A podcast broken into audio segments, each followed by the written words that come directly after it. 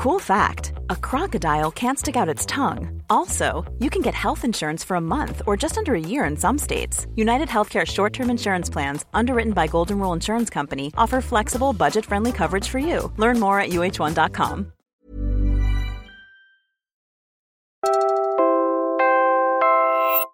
You're listening to Puma Podcast.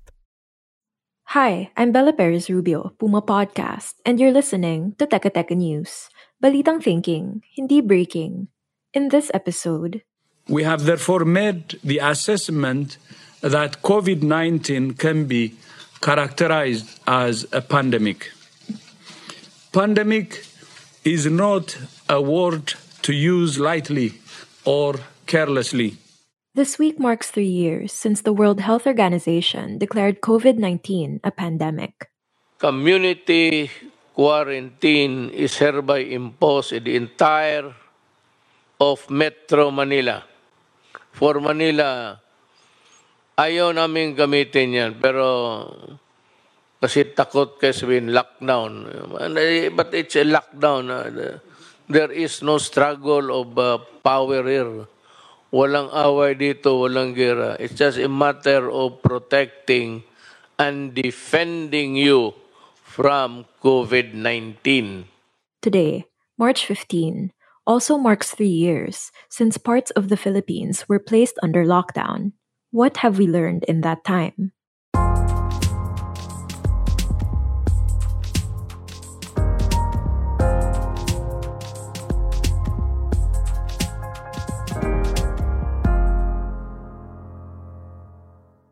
we are in a more stable position. So we think it's timely at this juncture to take stock of what we have gone through in the last three years and to learn from the experience so far.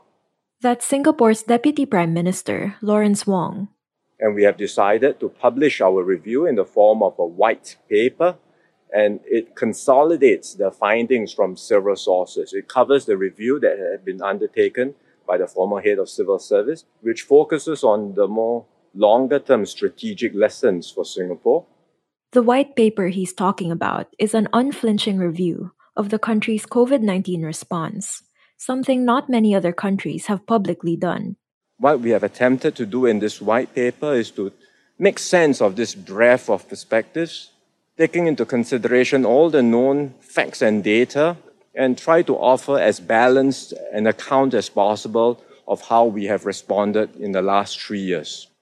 We have stated things that we have done well. We have also stated things that we could have done better. What could Singapore possibly have done wrong? Remember that in those years, they were widely hailed for their organized and high tech approach to things like contact tracing, mass testing, and social distancing. As such, they had one of the lowest mortality rates in the world due to the virus. But yes, it wasn't a perfect response.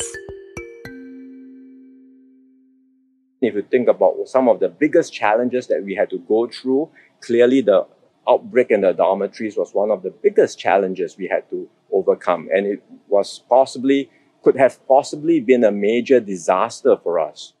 Almost half of some 300,000 migrant workers living in Singapore's dormitories had contracted COVID 19 towards the end of 2020.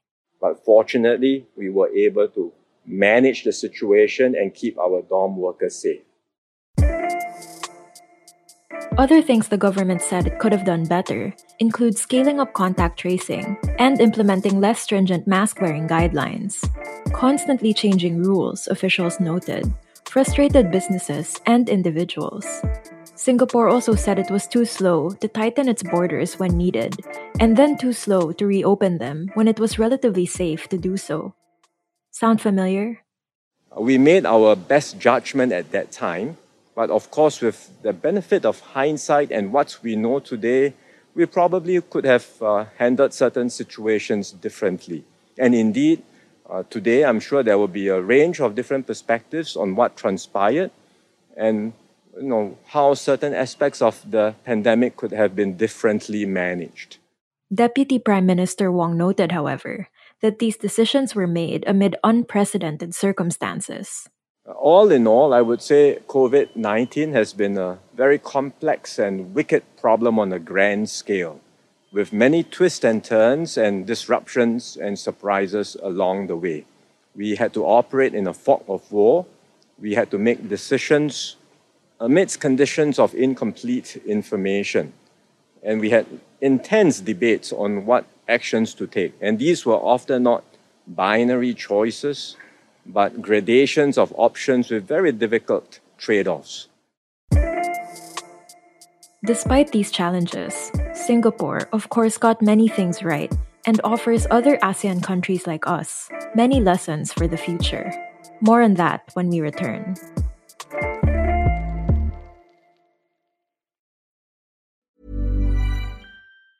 Burrow's furniture is built for the way you live.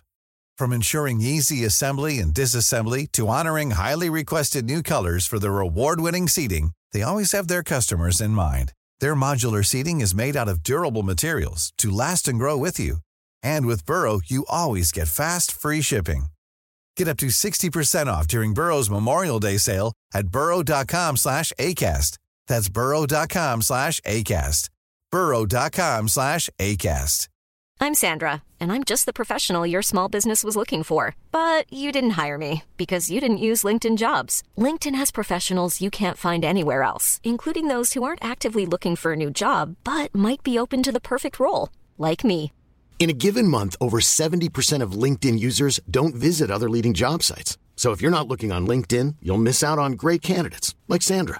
Start hiring professionals like a professional. Post your free job on linkedin.com/people today.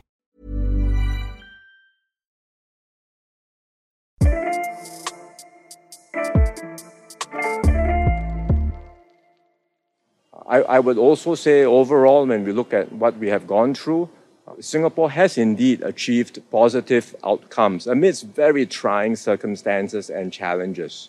We, we have one of the lowest death, COVID death rates in the world. We have safeguarded livelihoods, kept supply chains open, and supported the vulnerable. And importantly, uh, we have emerged from this crisis more united as a nation than before.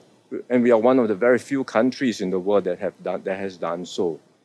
Again, that's Singapore's Deputy Prime Minister, Lawrence Wong. The government said it extended financial, social, and mental support to those in need.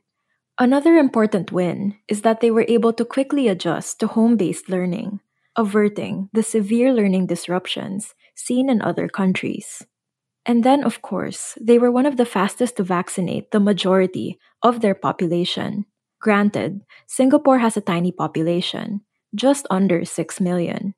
But the point is, they were also quick to organize and procure vaccines and other supplies like masks and medicines for their people. I would say, you know, there are, it, it's very hard to distill such a complex crisis into one or two things. But if you look overall at the experience, vaccinations was clearly a, such an important way out of this pandemic for the world and for Singapore. And overall, our whole vaccine strategy, from procurement to the rolling out of the vaccines to the communication to actually delivering jabs to people, I think we have generally done well, and that has enabled us to get through this pandemic. It's a major, uh, very important strategy. Three years into the pandemic, and Singapore is an outlier in its attempt to thoroughly review its COVID 19 response. There will certainly be a lot of um, wish that things could have been better with all the benefit of hindsight, but we proceeded with the best judgment we could at that point in time. And the purpose of this review is not so much to pass judgment, but to learn. To learn and to ask ourselves from all these experiences, how can we be better prepared when the next pandemic comes? Because we know it will definitely strike Singapore in a matter of time. Attempts to review pandemic responses have been a lot more contentious in other parts of the world. Last year, an economics professor at Johns Hopkins University and two other European economists published a paper that sparked heated debate in the US.